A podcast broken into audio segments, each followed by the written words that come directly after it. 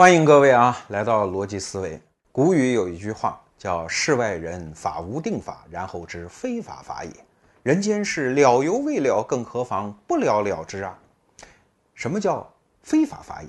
也就是说，没谱的手段，没准恰恰可以达成靠谱的结果。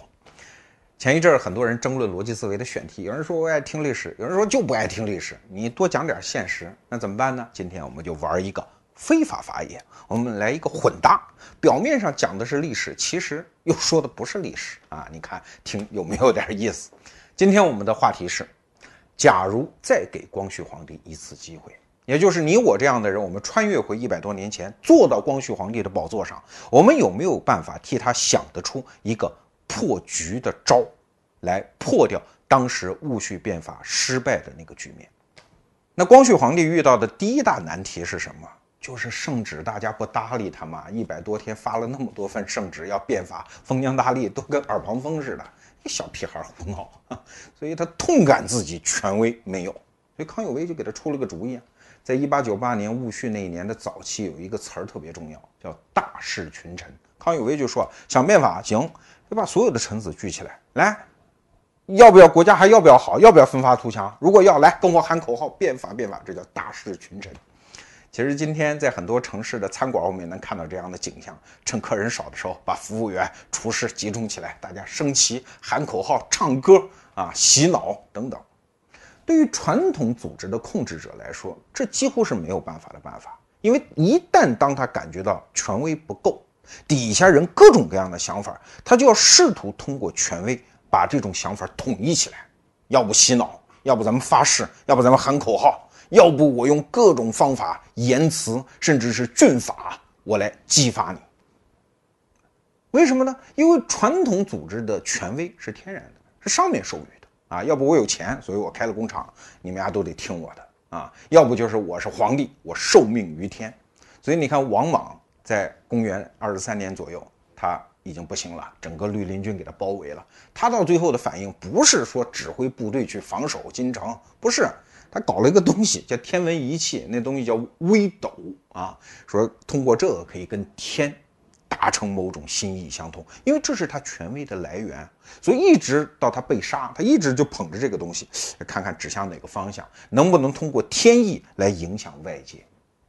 对啊，光绪皇帝也一直这样，在甲午战争的时候，一八九四年，他老人家就是他坐在皇宫之内。他，而且他一直受的是传统的帝王教育，所谓生于深宫之中，长于妇人之手，这样的一个皇帝，他能拿前线怎么办？就是一道一道下谕旨啊，李鸿章，你给我激发天良，那些勇士们给我迎头痛击，那些武将们，你们必须给我防守，一步都不能退，如果退了，一定军法从事，等等，他能干的事就是这样。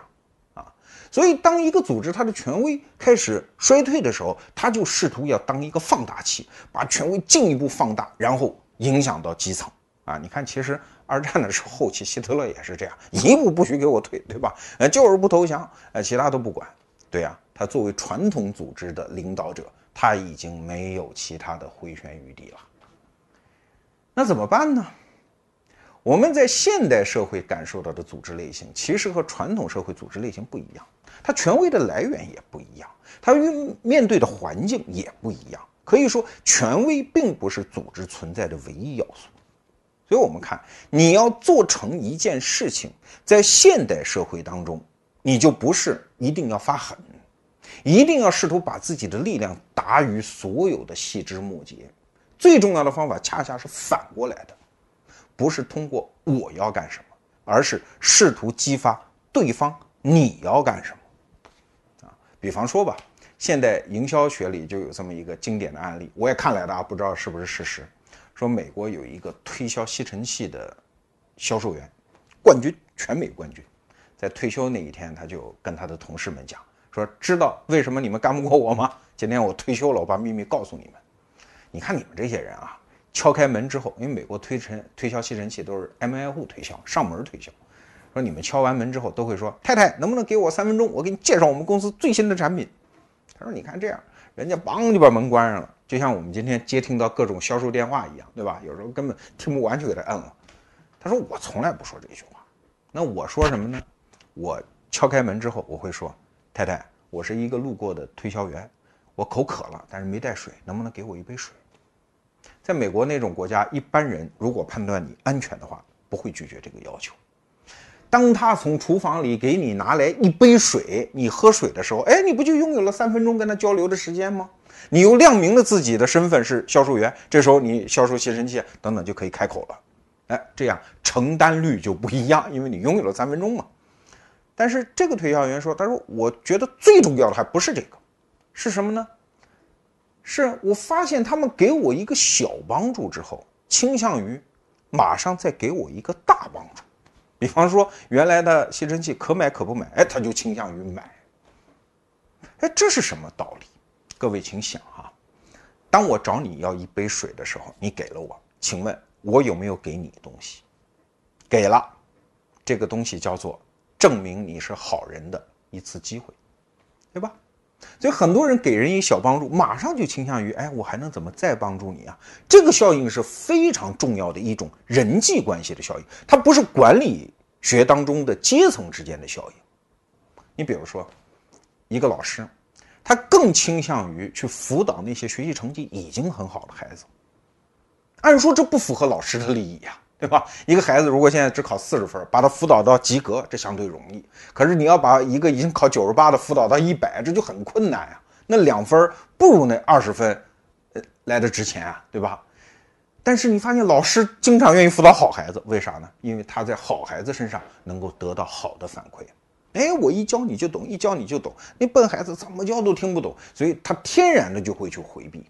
所以你看，人不见得一定是理性的这种行为抉择。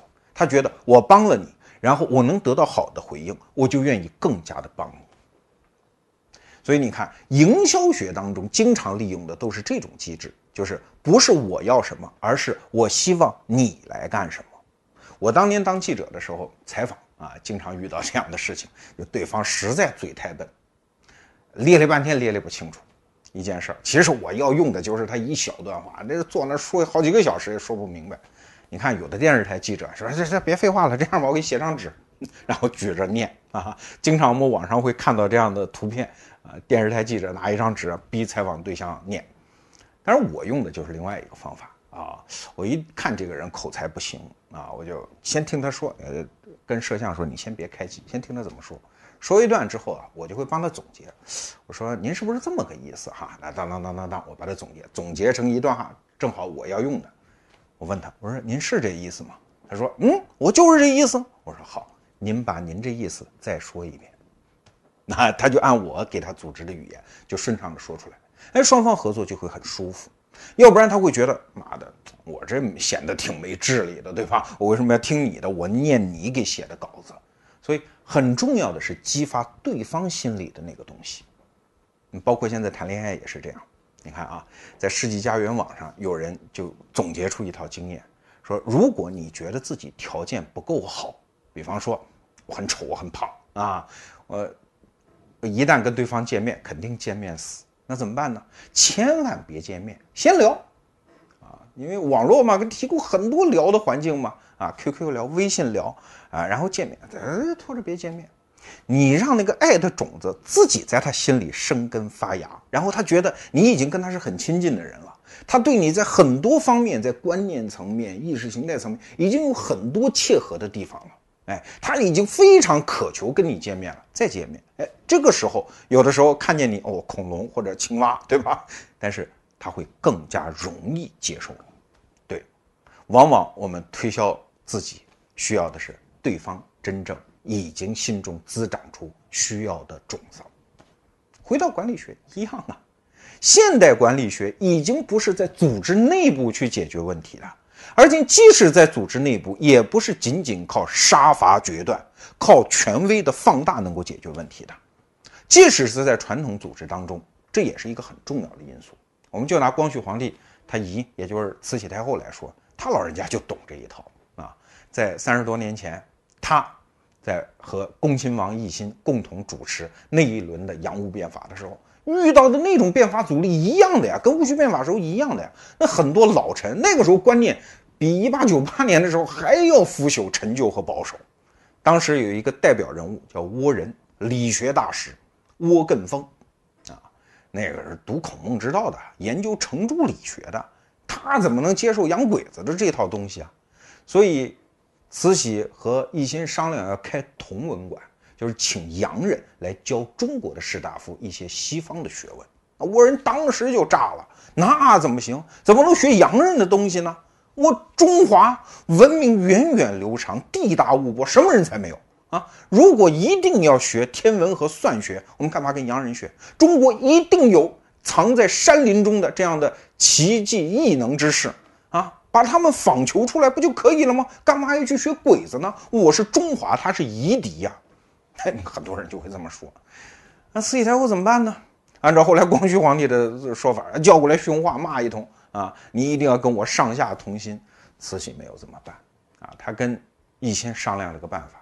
奕欣上了一道奏折，说行啊，这倭人很好啊，他能提出这个方法啊，我们不必请外国人，我们中国人也行。说好，那就这样，我们首先请你倭人老人家来管理同文馆，啊，第二，你不是说中国一定有这样的人吗？你来保举，你来推荐，你来搜求和查访。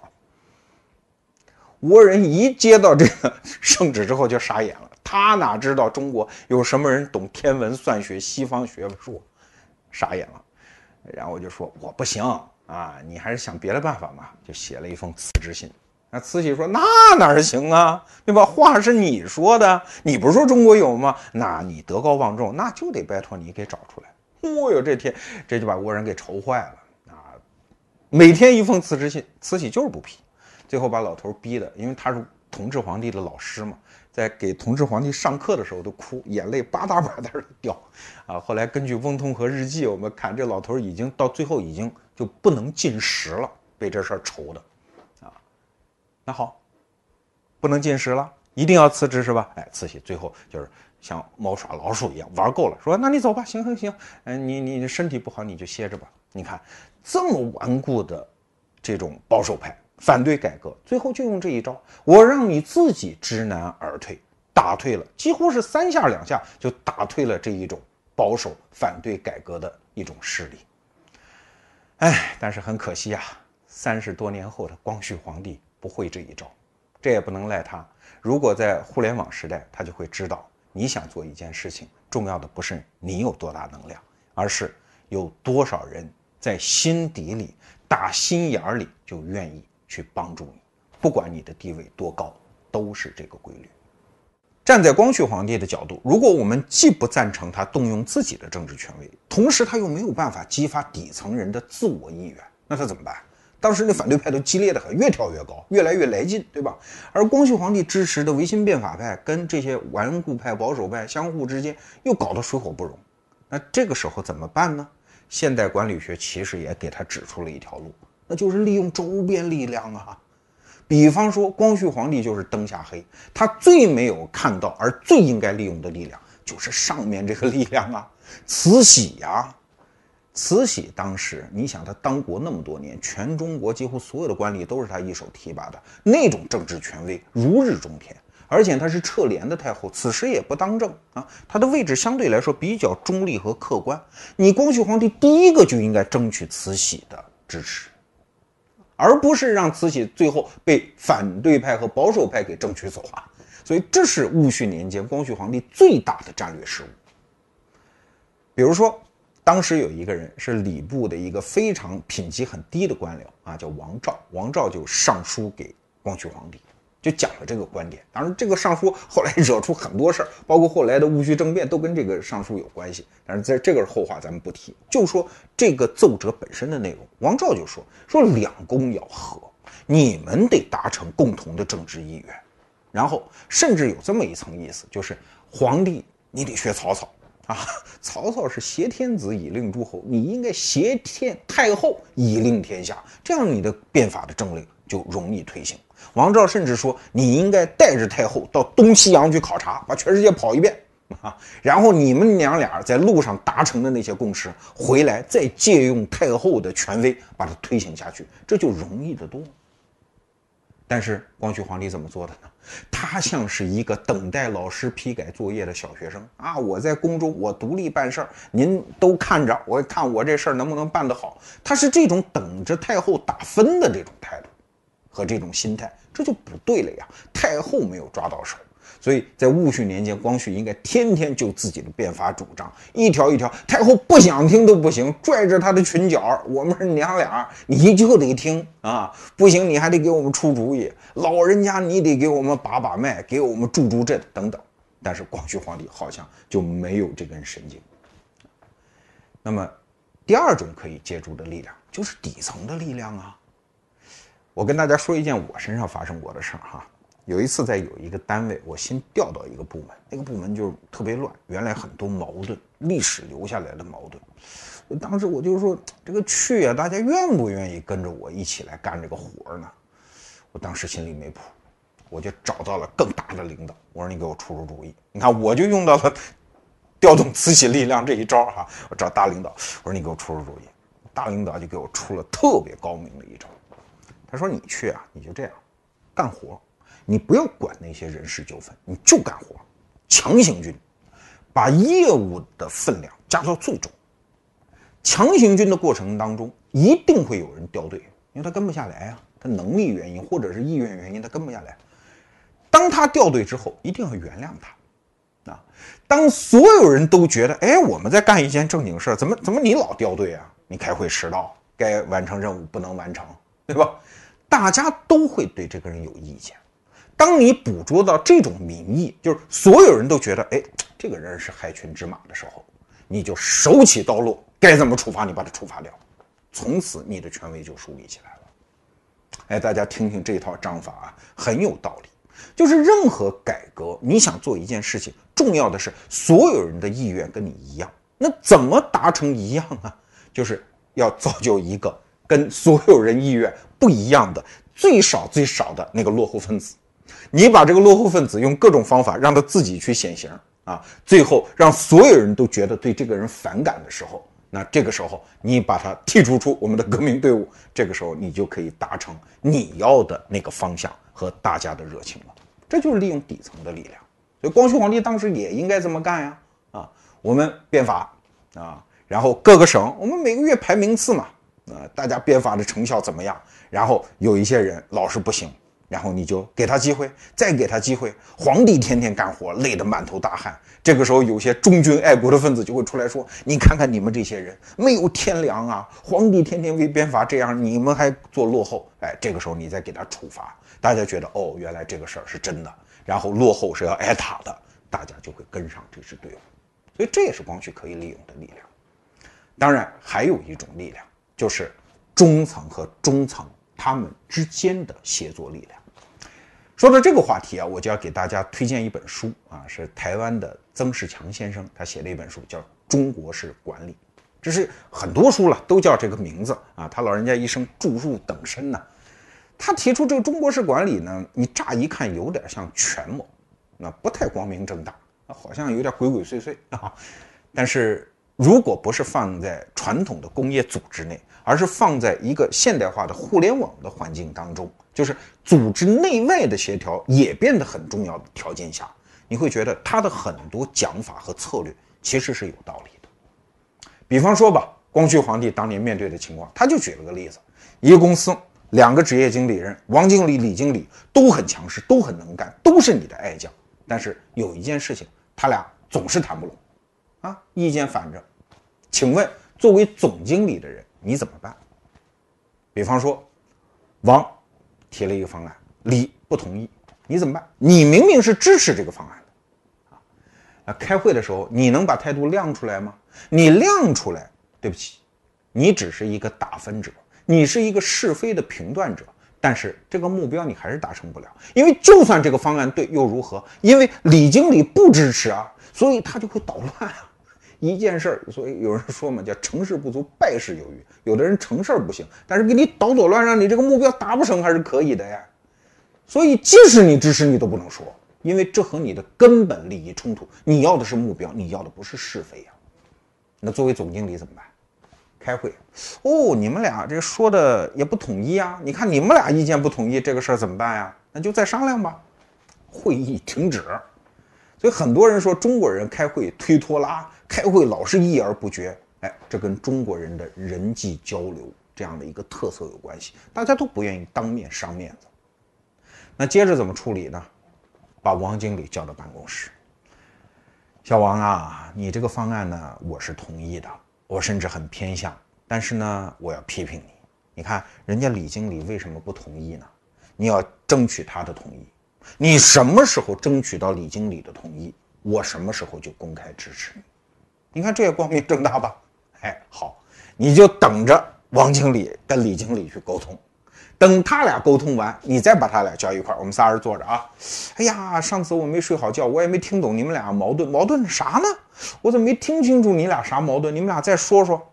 你放心，这个时候王经理、李经理会异口同声地说：“啊，我们俩没什么矛盾，我们俩只不过强调了事物的不同的侧面，实际上我们俩是为了把这个事想得更周到而已。”哎，你看，当他们同心合力的时候，也许一个不太完美的方案，往往因为这种更强力的协作，可以得以推行的更加顺利。哎，这才是管理者、当政者对目的负责的人应该有的策略。而不是公开的，我打一方拉一方，对吧？光绪皇帝当时也没有这样的智慧。好，我们回来，我们回到每一个人的处境，因为我们的听众也不见得每个人都是管理者，我们就是普通人，我们做事是不是也应该这样做？有的时候我们在社会上跟他人相处，你非要用自己的力量去跟他人博弈吗？这种博弈，因为你可能是弱势，因为可能环境的偶然因素，让你的博弈会失败的。最好的博弈方法是什么？调动周边因素，周边的人，各种民意，各种有权威的人，甚至是未来的力量，你都可以调动起来。比如说，曾仕强老先生在中国式管理当中就举了一个例子啊，他说啊，比如说你拿一张电影票啊，你到电影院看电影，一看，哟，这位子有一人坐，这人还五大三粗，彪形大汉，看着还不是个讲理的人，请问你这个时候怎么办？如果你的愣头青拿出电影票说：“嘿，我的票看好没有？这是我的座位，让开。”哎，一般人可能也就算了。如果这个彪形大汉本来就是横行街里的人，如果他旁边再有一漂亮姑娘，他要给自己拔拔粪，那他会怎么办？哎，老子就做了，怎么着就不让？你会吵起来嘛？你又不见得打得过人家，最后你憋一肚子气，对吧？何必呢？所以曾仕强老先生说：“你别这么处理，很简单。”你拿着票去，啊，你别提着票，但是你举着这票啊，跟这彪形大汉说：“哦，兄弟，你先坐了哈，没关系，没关系，你坐你坐，我坐旁边，哈哈，别人不赶我，我绝对不赶你。你看这个本来是认怂吧，但是本质上不是怂哦，因为你调动了一支未来的力量来对他施压。哎，他就算是彪形大汉，他坐在那儿，他毕竟坐着别人的位置啊，啊。”他理亏呀，他看电影始终提心吊胆，旁边来人赶你，然后他要跟你发生一场冲突，这种未来的压力是很大的呀。这个时候他最聪明的方法，他就是让开嘛，啊，而双方都能够保全面子。最近啊，我听一个企业家讲过一个特别有意思的成语解说啊，他说“唾面自干”这个词儿不像表面看起来那么简单。我们过去说“唾面自干”。就是别人吐你口唾沫啊，你擦都不擦，让这唾沫在脸上干掉。说这个人呢，实在是太委屈啊，太委曲求全，太怂。他说，其实唾面自干不是。当别人吐到你脸上一个唾沫，我们最正常的举动认怂是什么？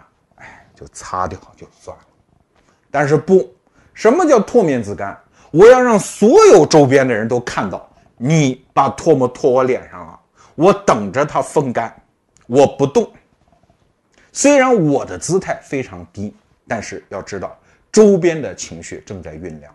当所有的人都知道他没理，他在欺负你的时候，你其实已经获得了反击的力量，只不过反击的时机由你控制而已。所以唾面自干比唾到脸上擦掉，其实是一种更为强硬的姿态。不管是管理还是平时为人处事。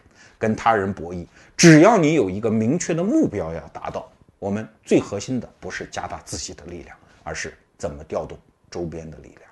今天我们是从光绪皇帝的戊戌变法讲起，但这只是个标题党嘛，你也听得出来。我们真正要讲的是传统的组织内部的管理方法和现代化的在互联网时代的跨组织的这种管理方式之间的根本区别。传统组织它不管再大，它都有一个边界，哪怕你牛到了像洛克菲勒、像今天的苹果这样的公司的地位。你都有自己的边界，你的大是有限的，而且你不能犯错误。你一旦接着一个一个的犯错误，再大的企业都会轰然倒地。原来那么大的诺基亚，而今安在在，对吧？现在的苹果 iPhone 五已经很多人骂，如果 iPhone 六、iPhone 七胆敢再出重大失误的话，你那个什么世界第一的市值，砰就有可能一天就没了。对，这就是传统企业的弱点。传统企业组织还有一个弱点。就是他没有办法真正能够控制好组织内的力量。比方说，来自顶端的一个意志，往往在组织内部经过放大到之后啊，在末端呈现出来那个状态啊，已经是面目全非。我给你举个例子啊，有一次有一单位楼烧了，那这也是特别著名一单位啊，我不说你也知道是谁。楼烧了，那怎么办呢？对于这个单位的领导者来说，哎呀，楼烧了。要背责任了，那就做一些亡羊补牢的事儿吧。虽然也没啥用啊，全单位组织防火大检查。哎呀，大家各层领导都觉得这是个大事儿啊，因为领导担着责任，就层层往下压，压到最后，你知道什么结果？就是所有的办公室啊，以防火安全为名义，所有的饮水机都不准用了。这是我亲眼看到的一个例子。到末端的时候。顶层的意志已经被放大到扭曲、完全荒唐的地步。但是对不起啊，这就是传统组织，因为你是层级机构啊，所有人都要把意志再放大一层去执行啊。所以很多传统社会的荒唐的这种现象，往往都是这种组织意志放大的结果。什么城管打人呐，等等，都是这个结果。而现代化的组织呢，它是网络社会的产物。它重要的特点是，它虽然也可能很大，但是它的大和传统的大的最重要的区别，它是无边界的大。比方说谷歌啊，谷歌这家公司就是这样，因为它是互联网公司啊。你比如今年一季度，它的营收达到一百三十七亿美金，听着很大吧？但是更牛的是它的财务结构。要知道，他有百分之九十的收入都来自于他的搜索。可是你知道他公司内部有多少人干搜索吗？只有百分之七。换句话讲，谷歌公司内部百分之九十三的人干着不挣钱的活，无所谓，因为我利用全网络的力量，给我在房间里割了一头现金奶牛，啊，什么时候想喝奶上去接一杯就可以。剩下这屋里百分之九十三的人都可以干不挣钱的活，什么谷歌眼镜啊，什么手机的安卓系统啊，啊，你你可以说它将来有前途，但它毕竟眼下没有任何盈利模式啊，没关系。所以这样的企业，你说你怎么跟它竞争？比方说，他可以跟微软说：“哦，你有 Office 软件，对吧？好，我来一个，我作为网上的，免费啊。微软那收费，我这免费。哎，你说他到处搅局，你所有干的活他都跟你干一免费的，你怎么跟他竞争？因为你面对的根本不是一个同领域的竞争对手，你面对的是谷歌背后那种来自整个互联网的无远弗届的、根本没有边界的一种排山倒海般的力量。”你怎么跟他竞争？他即使这一局竞争输了，没关系，再玩一局。当一个赌徒坐在你的牌桌对面，你不管赢还是输，他都有底气跟你说没关系，再来一局。你觉得你还有可能赢吗？这就是互联网时代和传统时代最本质的区别。一个组织内，不管它的力量调动的多么的合理，多么的淋漓尽致，它都有一些缺陷。它都有具体的边界，它有随时崩塌的危险。而互联网时代虽然它只是一个点，也许它的版图并不大，但是因为这个点可以通过网络的力量和这个世界上所有可能连到的点相联系，只要他的姿态对，他的愿景对，他就可以调动所有点的力量来跟你进行博弈。请问这个仗你还怎么打？所以，传统管理学。仅仅是压榨组织内部的力量，而现代管理学讲究的是跨组织边界，调动一切可能调动的外部力量，这就是区别。所以我上大学的时候，我觉得我教我管理学的那个老师就非常聪明。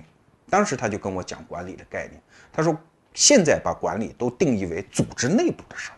他说，其实在我看来，管理不是，只要是有目的、有计划、有步骤的影响他人的行为或意愿，这都叫管理。他给我们举了个例子啊，你可以在本校的食堂贴一个舞会的告示，调动本校的女生到你的舞会地点来跳舞。你也可以把这个告示贴到隔壁学校，把隔壁学校的女生调到本校来跳舞。虽然你们之间并不存在组织内部的上下管理关系，但是对不起，这种智慧也叫管理。哎呀，管理真是一个有趣儿的话题。我曾经在前面的节目里讲过，我说我现在不太读管理的书了。为什么？因为那是传统的工业社会的组织内管理。但是今天还是要给大家推荐一本书，这本书叫做《管理思想史》，其中他就讲到了著名的泰勒制的创始人泰勒啊，这个人在二十世纪的早期啊，那是整个工业社会管理思想叫科学管理的这种鼻祖吧。他创他创始的这种泰勒制，就是那有点常识的人那都知道，他是把工人的每一个动作都给计算出来，啊，你做这个动作需要多少秒，然后把所有的浪费的动作全部剔除，看一个工人一天到底能干多少活，然后根据这个数目给他定指标，啊，这就是泰勒制的一个应用场景。哎呀，所以很多人都在骂泰勒，说你这帮助这个资本家来压榨工人阶级，你是资本家的狗哎！啊，很多工会人就开始批评泰勒。所以在一九一一年到一九一二年这个四个月当中啊，这个泰勒被弄到国会去听证，因为跟工会有矛盾嘛。泰勒在证人席上待了十二个钟头，就接受各种各样的非难啊，很多人就直接就指责他。就在这一年，泰勒写了一篇文章，其中讲了这么一段话。他说啊，他说泰勒制不是你们想的那个样子，它既不是什么计时工作法，也不是什么欺负工人，也不是一种薪酬制度，也不是一种规章，它不是你们认为的任何一种东西。泰勒制是什么？哎，他他提出了一个词儿啊，泰勒制是心理革命，是让所有没有进入工业社会的人。进入到工业社会，按照这个社会的全新的标准来确立自己的心理状态，让这种人和雇主、和市场、和自己、和环境确立一种全新的心理约定。所以，泰勒制不是制造一种制度，泰勒制是在制造一种全新的人。一九一二年说的这话，时光过去了一百年，互联网来了，全新的构建了我们这个世界。颠覆了原来的组织和管理的思维。好，那我们今天要说，什么时候现代管理才成立呢？不是我们刚才讲的这些技法，也不是我们理论上认知到要跨组织边界去协同资源，而是我们真的呼唤出了、锻造出了一整代这样的人，完成他在互联网时代的心理革命。只有出现了这样的人，我们才称之为现代管理成型了。那你是这样的人吗？